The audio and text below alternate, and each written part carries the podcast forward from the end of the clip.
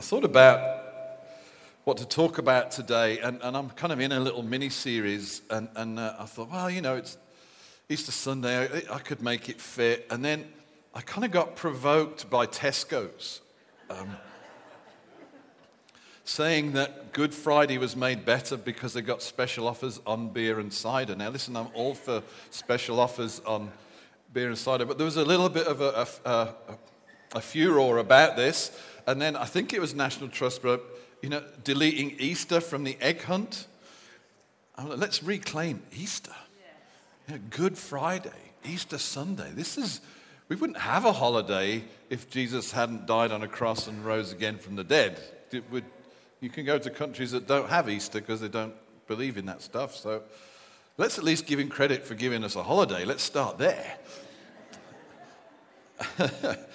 so I thought we need to talk about the real stuff of Easter just, just for a little while that we've got, got this morning. Um, we're going to jump off from a verse in 1 Corinthians 15 and verse 6 through, no, it's not verse 6, 16 to 19.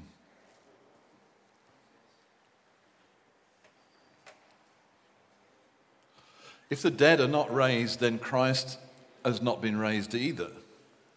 And if Christ is not raised, your faith is futile and you're still in your sins. Then those also who have fallen asleep in Christ are lost. if only for this life we have hope in Christ, we are to be pitied more than all men. So, my title is What Side of the Cross Are We Living On? Or maybe I should say, Yeah, what side of the cross are we living on? Because th- this verse is pretty to the point.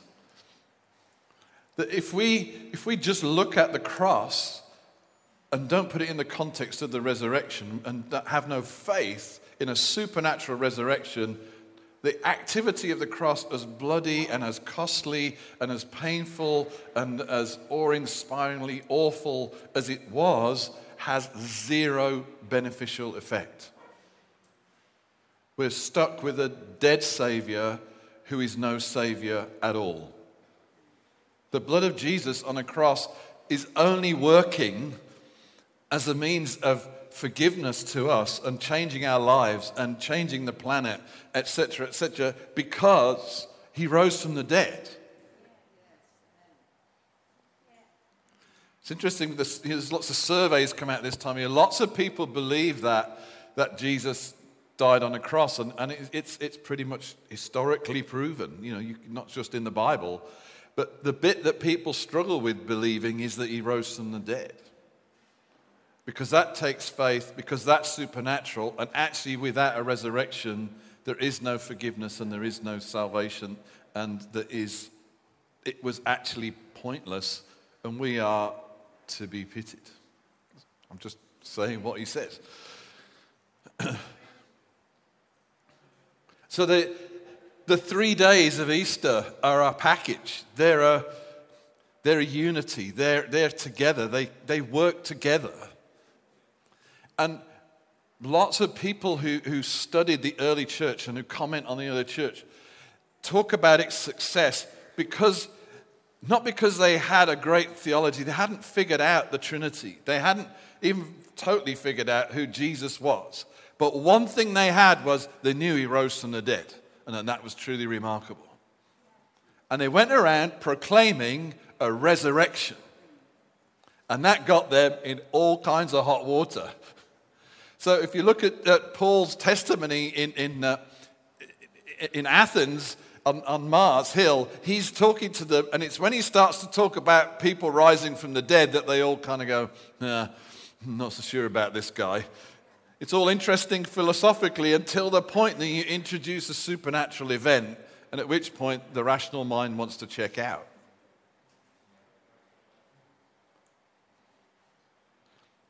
You can't have salvation without a resurrection. Can't have Christianity without a resurrection.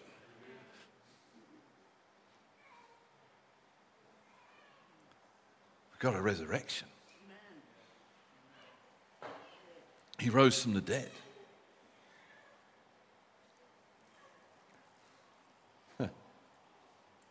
Because he rose from the dead, it means that everything he suffered for, he paid for, he bled for, he died for on the cross is in full effect.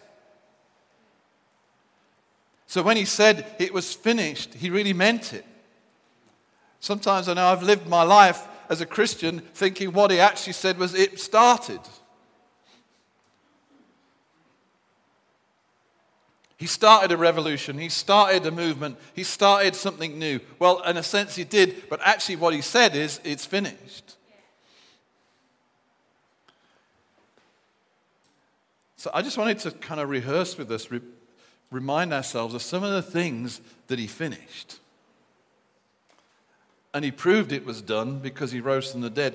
And the other thing I just thought about, you know, sometimes you can read the story and you can feel like he was controlled by the circumstances, the soldiers, the Romans, the Jewish authorities, etc., etc., and that he was trapped into, of course, it was God's will, but he had, he wasn't actually in control of the process. If you read it carefully, Jesus only died because he wanted to. Jesus was only there being nailed to a tree because he submitted to the will of the Father, not because he was trapped by some Roman guards. He was in control of him, they weren't in control of him. Because he actually says, Do you not think that I could call this legions of angels and they would come? He had the authority to change the situation and he chose not to. He chose to be sacrificed, he wasn't forced to be a sacrifice. Let's just say that again. He chose to be sacrificed. He made a conscious choice to walk into that environment and submit himself to everything the persecution, the brutal beatings, everything he went through. He did it and he was in control. He was not being a victim. Yeah? He was actually being powerful. He was making incredible choices, and he was making them for us.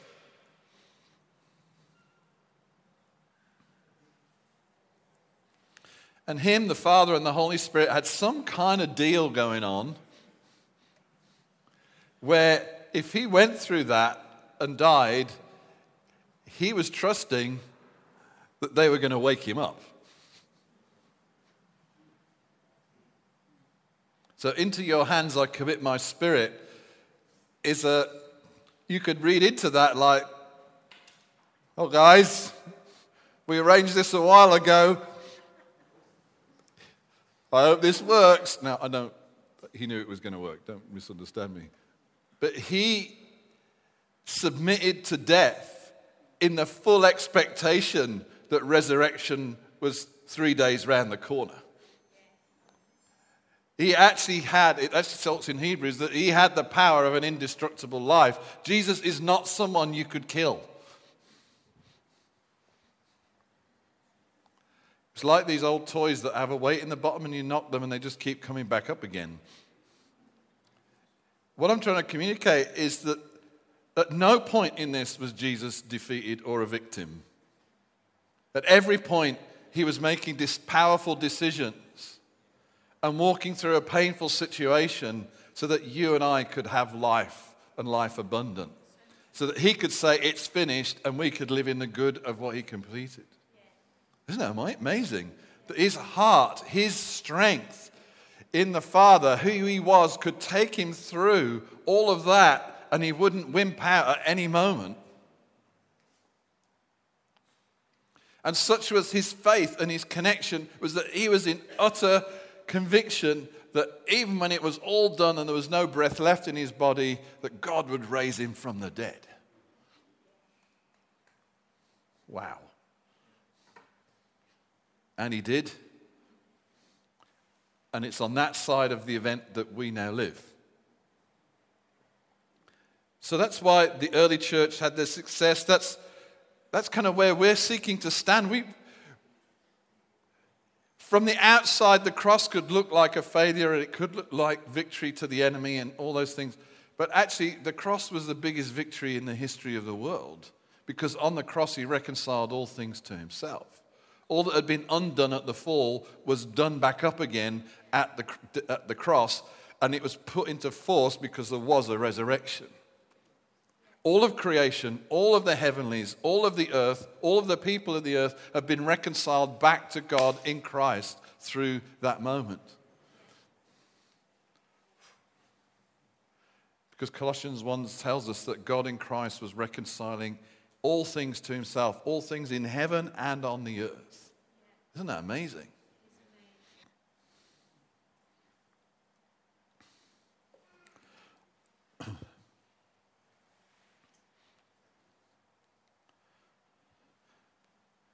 So we don't live in a place of defeat. As a church, we're not meant to just keep looking at the cross and coming at the cross from the point of view of seeing it as a place of an end or a defeat or a, the power of death over a great man or the power of other people over a great man or the power of rebellion over a great man. Actually, we're supposed to see it from the other side, from the resurrection side, which is this was a victory. This was a triumph. This was God in control. This was God being mighty. This was God being loving. This was God winning. So that affects the way we think about our lives. Hello? Which side of the cross am I living on in my life? Yes, it can be tr- it can be challenging, it can be tough. But actually, there's a resurrection that already happened. Which means that we can talk like the apostles did about these momentary trials. I mean, they had an attitude to difficulty that I'm sometimes amazed by. It's like these brief and momentary trials. I'm like, yeah, kidding. You know, Paul was beaten with rods, left for dead, shipwrecked. Like these brief and momentary trials. I'm like, Okay, then, still got something to learn. But he was living on the resurrection side of the cross. He understood that Jesus had won and therefore he had already won. Everything else was a blip and an interruption. How you doing?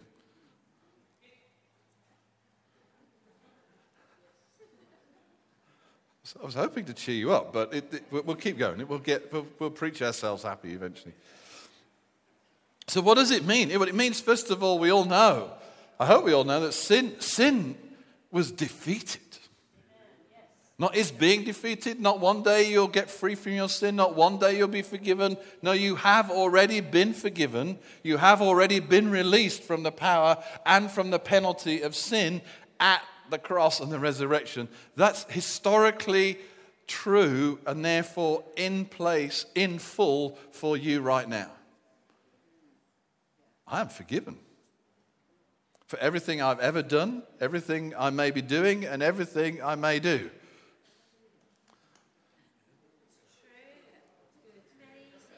Already, all right? Not like Obviously, I need to interact with that and ask for that and, and, and process that, but actually, in place is the forgiveness for every error, mistake, glitch, sin, big, small, large, indifferent, earth shattering mistakes are forgiven. In your life and in my life. Anybody got a few like tiny ones? Like, just, anybody got a few medium sized ones? I'm not asking you to put your hand, you even put, not putting your hands up for the little ones. Who's got a little one? Come on, just a, week of, just a little one. We won't ask about big ones. But the point that is, just think of the worst thing you ever did. For a moment, you're forgiven. And in God's economy, forgiven means that has no power over your present and future reality.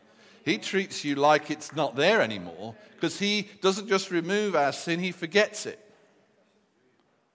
In fact, he, the Psalms, as it talks about, far as the east is from the west, He removes our sins from us. I don't know if you've ever tried to take that journey, but we'll never see you again.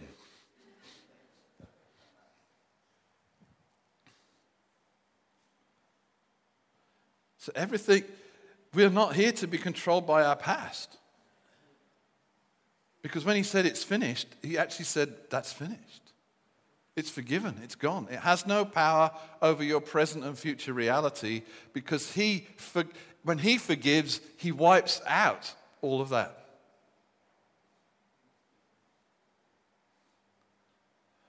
Sometimes it's just good to go, Hallelujah. Thank you, Jesus.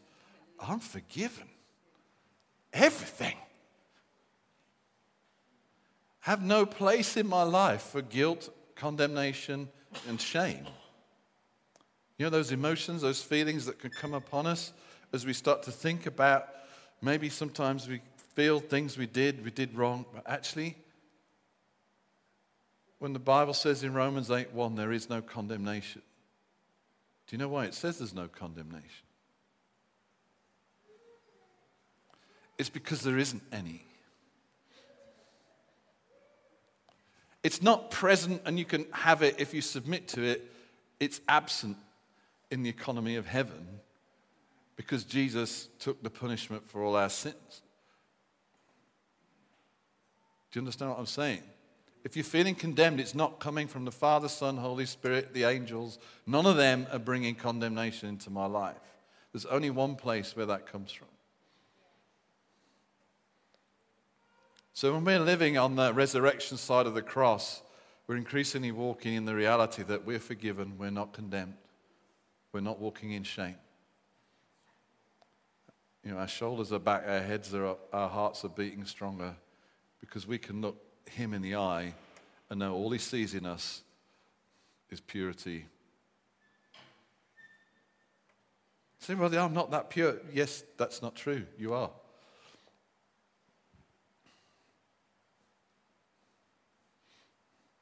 How is it that God can't just see purity in me? That's what he sees. Because he became sin who knew no sin. He became sin who knew no sin, that you could become the righteousness of Christ.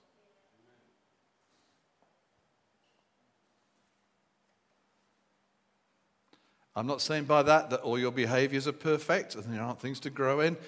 That's called sanctification. What I'm saying is when the Father looks you in the eye, he sees the purity that he bought for you in Jesus. You're as right with God as Jesus is. Let's try these guys. I thought that was a really great, happy thing to say. You're as right with God as Jesus is. Because you're in his right, which righteousness basically means rightness or right standing with the Father. He took your sin and became sin and suffered its consequences that he could give to you his rightness with the Father. When you put your faith in him, you inherit rightness with God at the same level that Jesus had it. And that's the same for you guys and the guys in the middle as well. This is just basic forgiveness. I mean, this is what he, when we're saying, yeah, he's risen, it means we are free. We are forgiven. We are the righteousness of God in Christ, right here in this room. This is who we are, and that's how he sees us. We're not under condemnation, not under guilt, not under shame. And, and we need to keep, keep that out of our culture as a community that we know what it is to be righteous because the kingdom of heaven is righteousness, peace, and joy. That means we understand the rightness of our con- connection with heaven as a community. we're not putting blame and shame and condemnation on one another. We're encouraging one another to remain in the love and the grace of God, which is the biblical exhortations to us.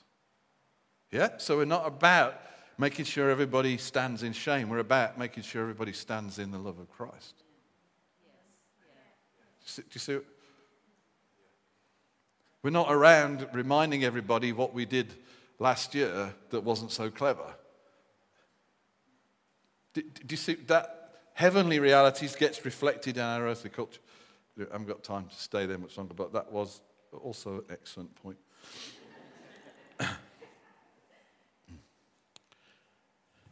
and at the cross, sin's power was broken. So its penalty was dealt with. You're not going to suffer for your sins at any point in the future.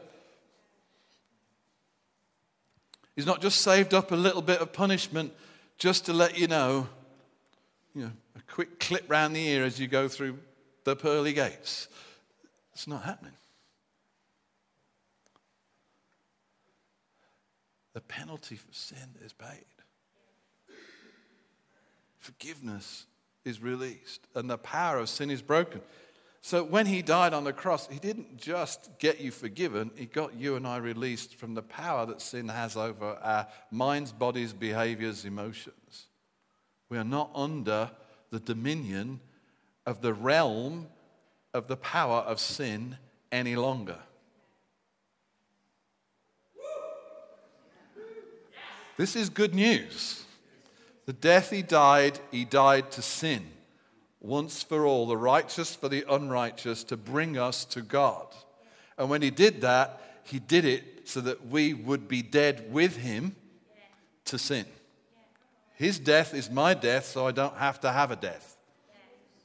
Which is why Paul says, Death, where is your sting? Where is your victory? Because in Christ it's swallowed up in resurrection. Yeah, but I am going to die. Yeah, I know, but it'll just be like a little blip. Because you'll go from communion with the Father, blip, to even greater communion with the Father. You already have eternal life, you're not going to get eternal life. You're already alive forever. You're already permanently connected to the presence of God in your life right now. Because Jesus rose from the dead on Easter Day 2000 and something years ago. Hallelujah.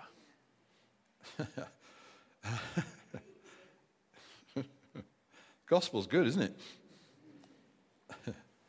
Sin has no power. Paul says in Romans 6, therefore count yourselves dead to sin and alive to God. And it's an accounting word. It's like, do the maths, add up the facts, this is what he did. So in your brain, go, I am dead to sin and its power. And I am alive to God in all his goodness. Do the sum and then get happy.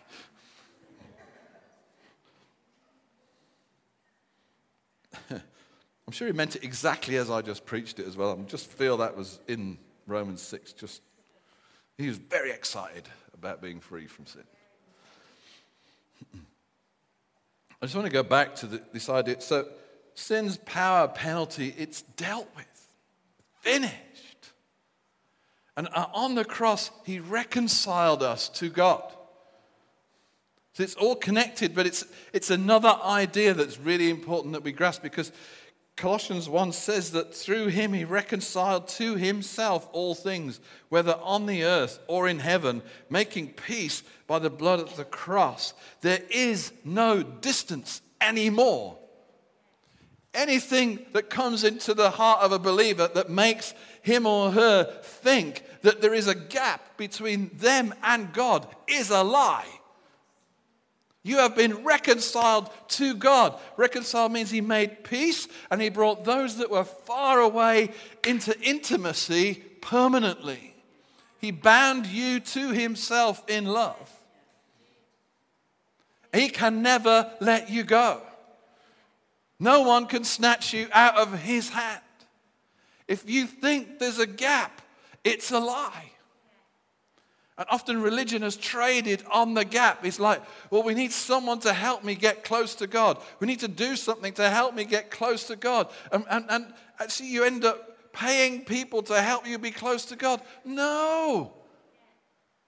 Jesus did all the help you need. He made us alive in Christ, He wrapped us up in family trinity. That's what Jesus said. He was saying, No, you, actually, I'm going to be in you, and you're going to be in me, and we're going to be in the Father. Go figure. Let's just go through that for a minute, and then, you know, just think about it for the next millennia. So there's Jesus in whom all the fullness of deity dwells in bodily form. Okay, so Father, Son, Holy Spirit all fully dwell in Jesus. Happy with that? He says to his disciples, He says, You know what? You're going to be me in me. I'm like, Well, that's a pretty weird thought, but okay, we'll go with that. And I'm going to be in you. Now we're having trouble.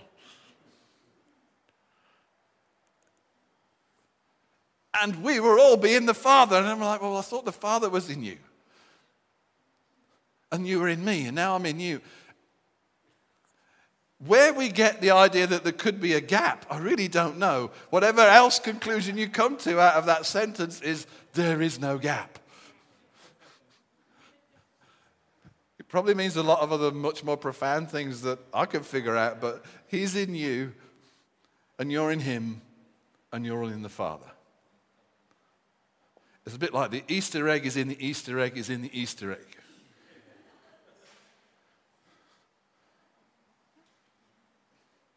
But there is no gap. you have been reconciled to God in Christ. But he doesn't just say you, as in people, as in population, the planet, for the present and the past and the future. He's saying that he's reconciled all things to himself.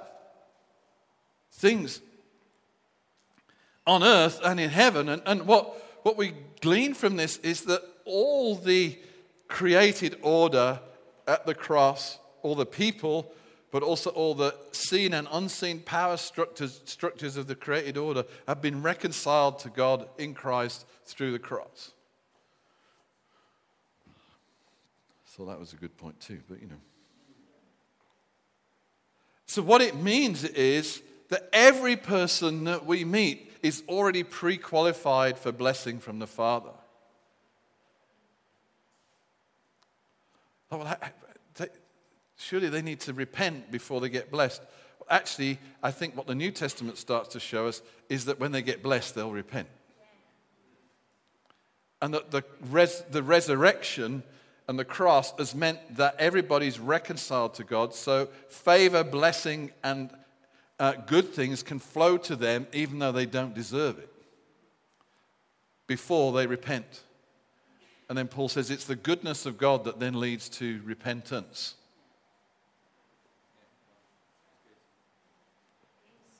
So we can go around freely distributing the goodness of God, the goodies of the kingdom of God to whoever, whenever, because the reconciliation that happened to the cross applies to every soul alive on the planet. Doesn't matter what faith they are of, whether any faith or none, whether they're they're in the most horrendous situations of, of sin and depravity doesn't matter because God already paid for them to be blessed.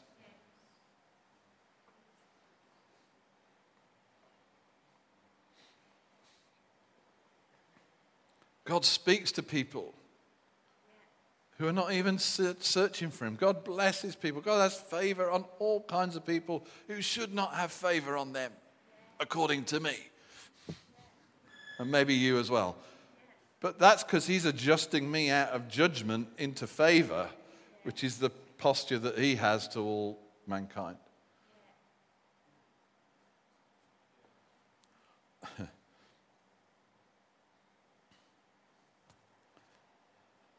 the other thing about the it is finished is Satan is defeated. Not is being or will be, but has been. In a very real sense of the word, he is a has been.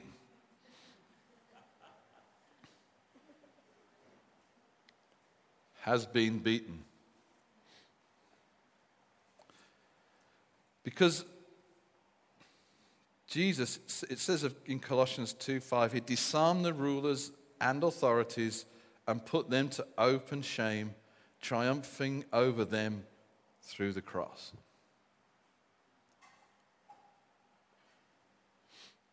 The picture is from a Roman's army's victory over its enemies, and they would strip their enemies of all their armor, all their weapons, and quite a lot of their clothing, and they would parade them in humiliation through the streets to show how defeated they were. They were naked, they were defeated, they were without weapons, they were without protection, they were publicly displayed as overcome. That's what Jesus did to the enemy at the cross. It was a public demonstration of the humiliation of the powers of darkness.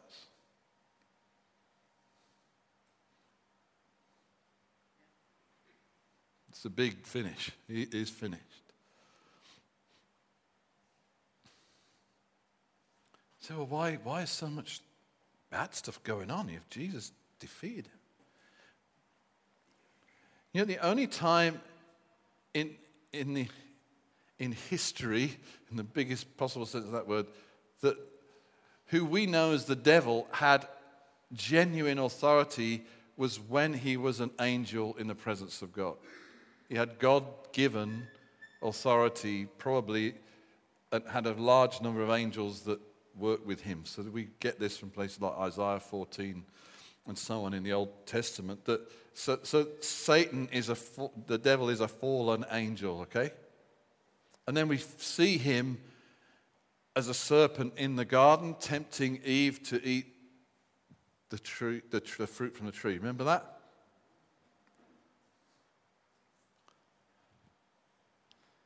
Does he have any authority in the garden?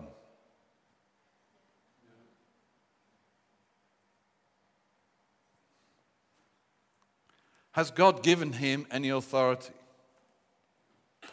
in any realm? Answer no, no. He, remo- he was removed from his realm of responsibility and authority and cast out of heaven. He had no actual, legitimate authority to function.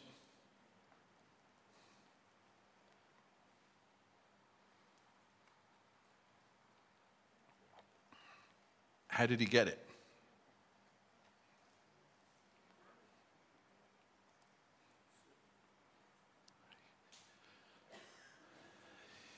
He lied. He usurped. He gained agreement from the people who had been given the authority.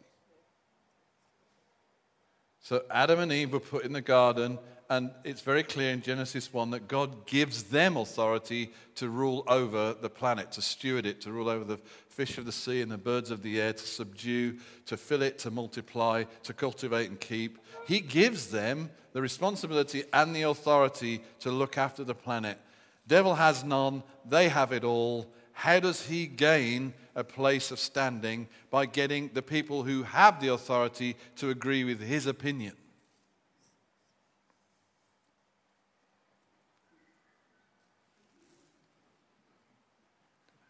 Do, do you see?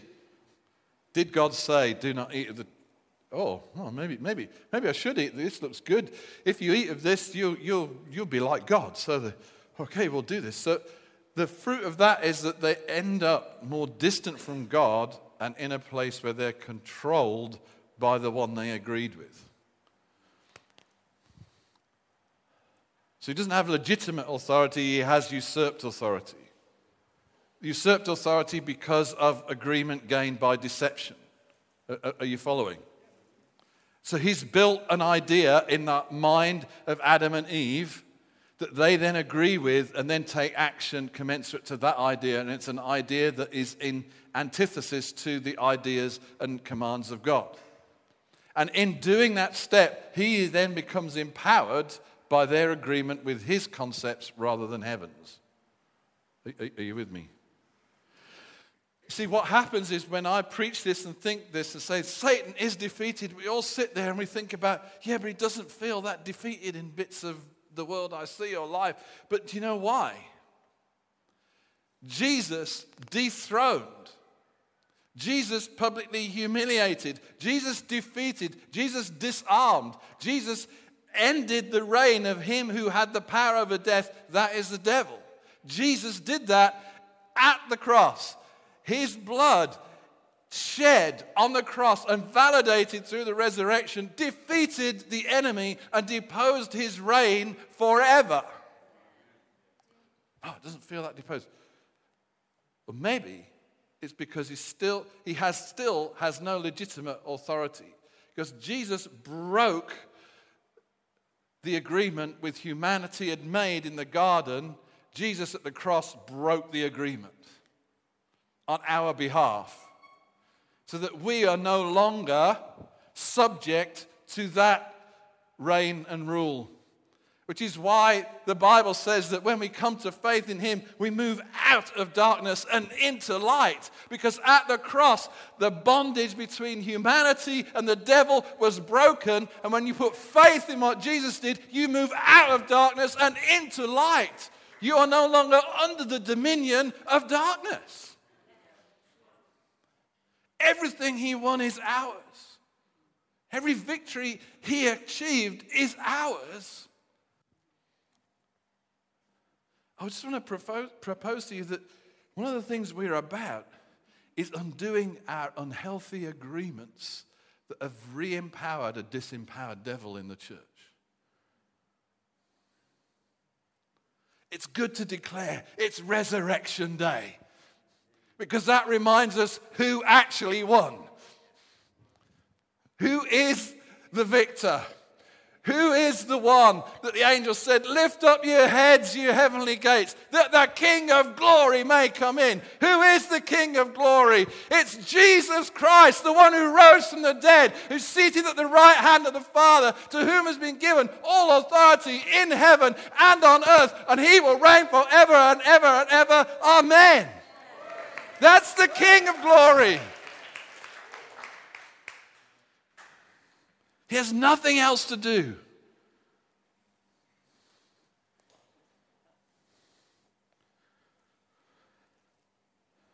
And we become children of His kingdom, of His reign.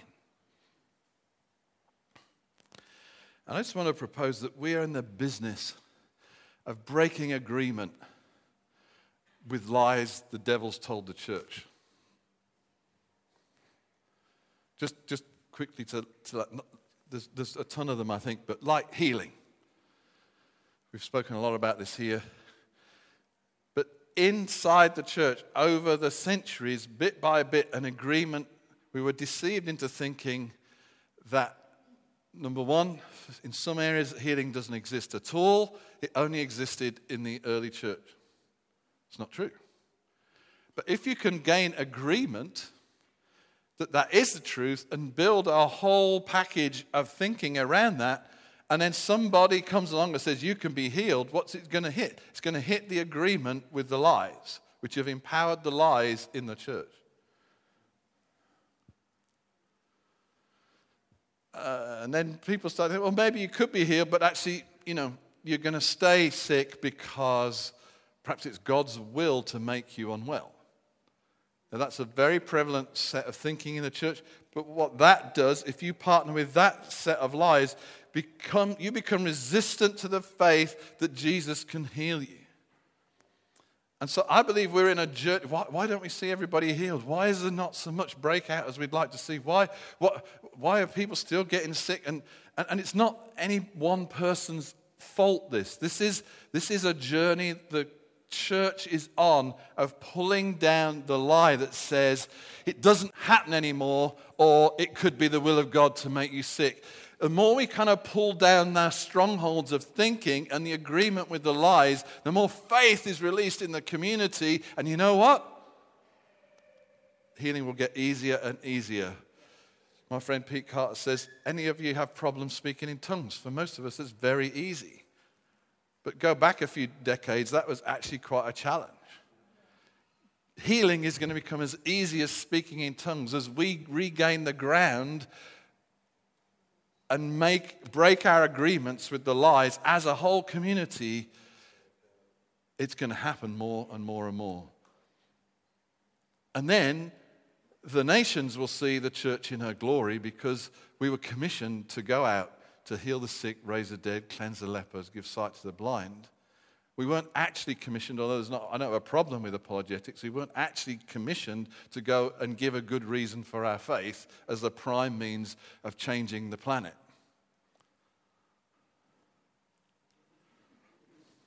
I need to stop.